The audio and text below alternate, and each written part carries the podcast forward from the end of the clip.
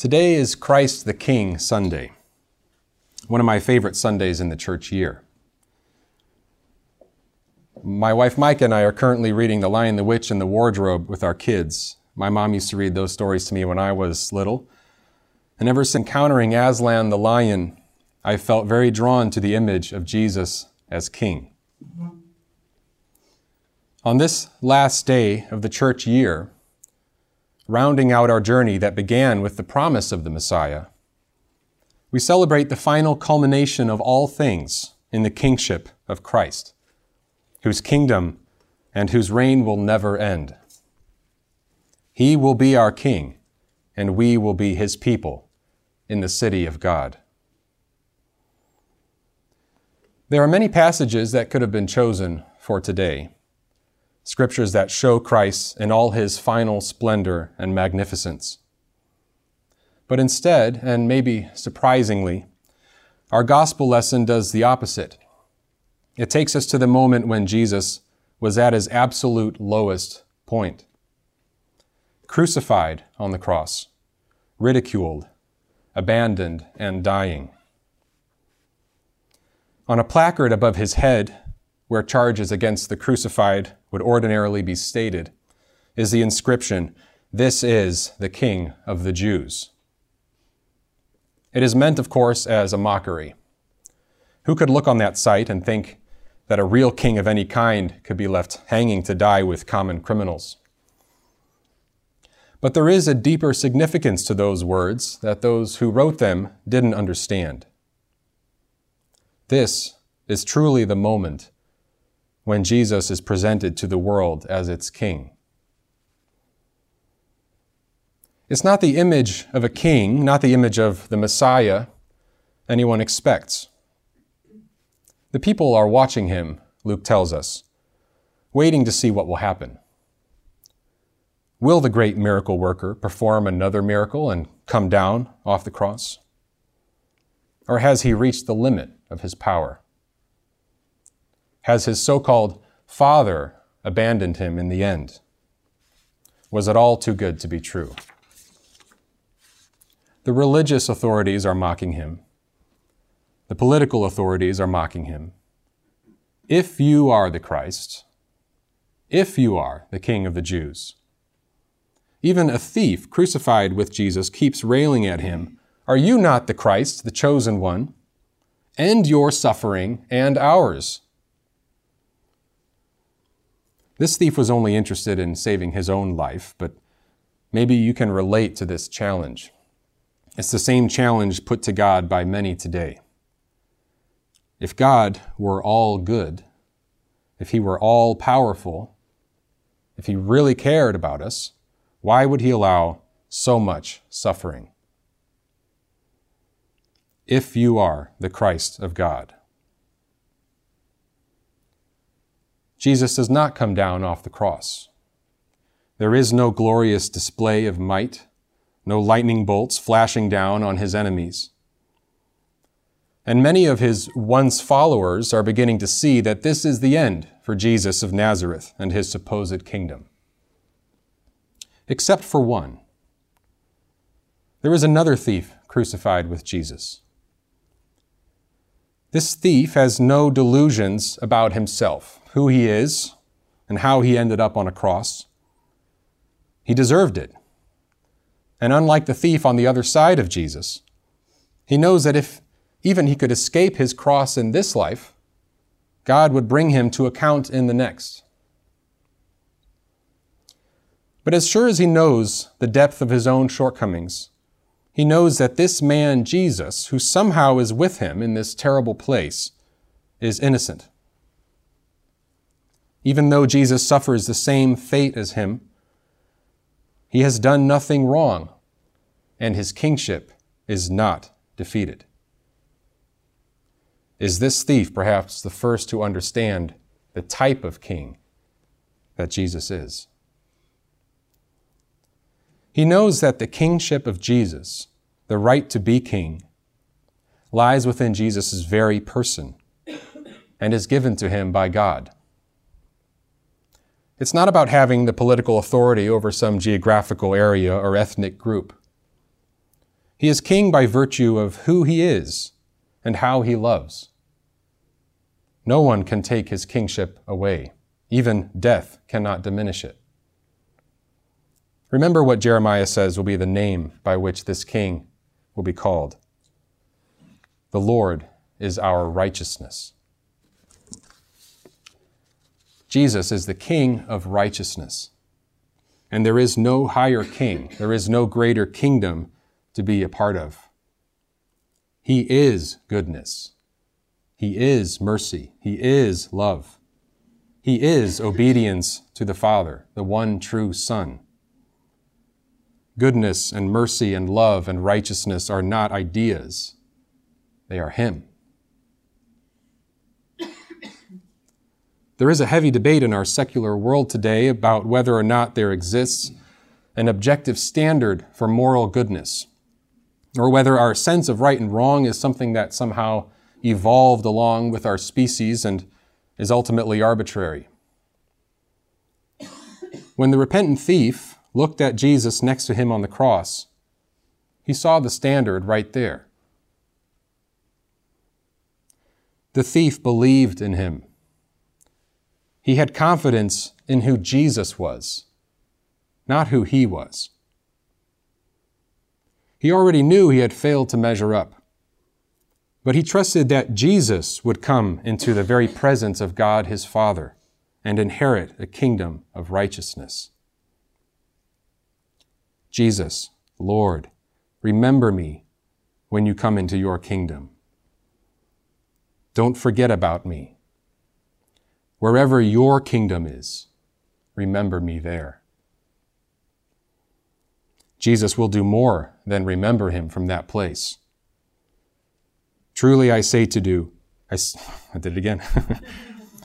Truly I say to you, today you will be with me in paradise.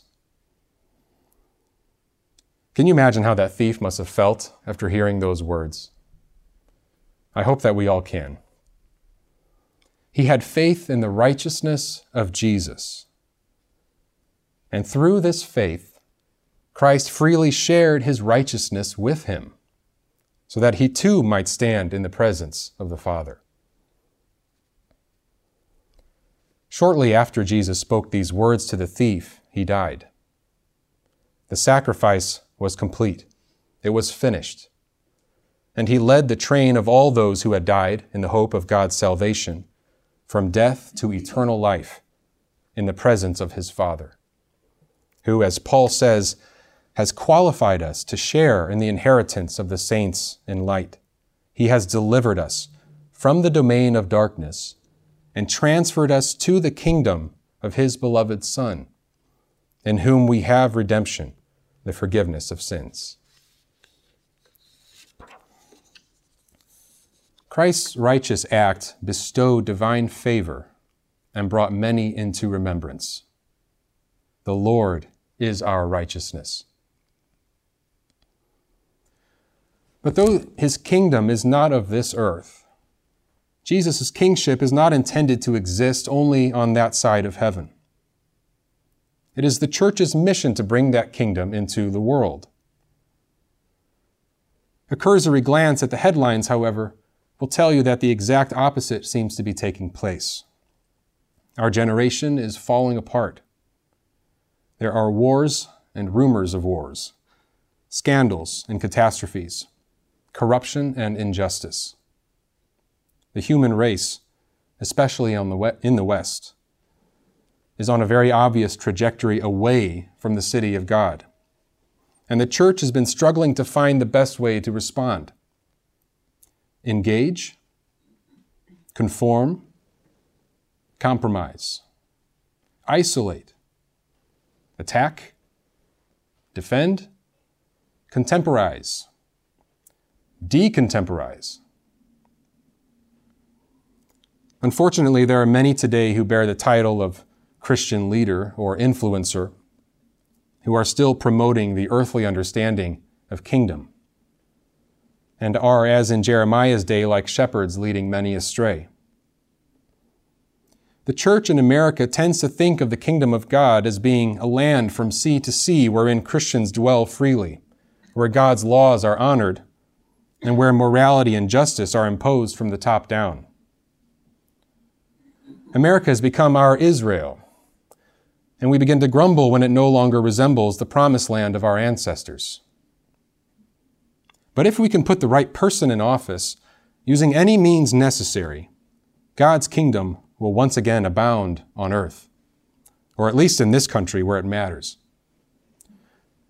And so, in our efforts to create a Christian state, we have far too often traded personal integrity and witness for political power, preferring the holiness of our nation to the holiness of our own individual hearts. We have a tendency to do this because it's easier to criticize the world around us than to take responsibility for our own individual lives and shortcomings. It's easier to belong to a cause and feel virtuous for doing so than to strive for real virtue within ourselves. We can pour all our energy into criticizing our nation on the TV when we're really attempting to avoid facing what needs to be changed in the mirror. The truth is, as Jesus taught, the kingdom of God is within us. It starts here and only here. Where Jesus is Lord of the human heart, the kingdom is present and becomes manifested wherever we go. Of course, it's absolutely crucial for the church to be on the forefront of calling out injustice in our society marching for life, taking care of the foreigner living among us, providing for the elderly and disabled, protecting the environment. But we lose the kingdom entirely when our efforts to create the Christian state supplant our efforts to be like Christ within our own person. Wherever Christians have sought the kingship of Christ within themselves, above all else, societies have been transformed. It is the crucified Christ, the Christ who died to himself, who reigns as king. He didn't strive for power, but gave his life in obedience to the Father.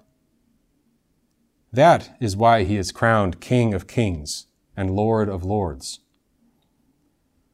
Though to the world it appears weak and foolish, the crucified Christ is the power of God and the wisdom of God.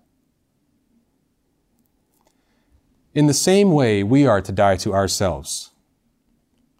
If we look, we look to ourselves first before we think about changing the world we live in. We first recognize ourselves as the foremost problem and pray that by His grace we may do some good rather than contribute to the problem any further. When we hear about our world, our nation going to hell on roller skates, as Father Jim likes to say, is our knee jerk reaction to look within ourselves. Have we somehow contributed by what we've done or haven't done? Do we recognize the tendency to rebel against God within ourselves? There is very much wrong with the world we live in. Nations rage and kingdoms totter. Jesus told us to be expecting this and until he comes again, that isn't going to change anytime soon. Yet, Christ is King, now and forever. And somehow he's got it under control. We will not fear though the earth gives way and though the mountains be moved into the heart of the sea. We're not the Savior of the world, He is. But this is the message I feel the need to communicate this morning about His kingdom.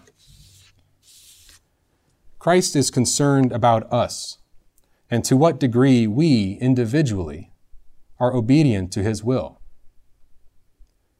There is more than enough there for us to focus on, and always more than we would like.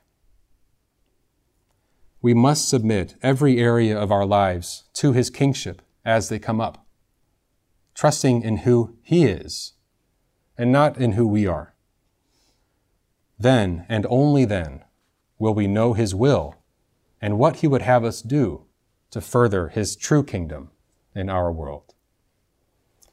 In the name of the Father, and of the Son, and of the Holy Spirit.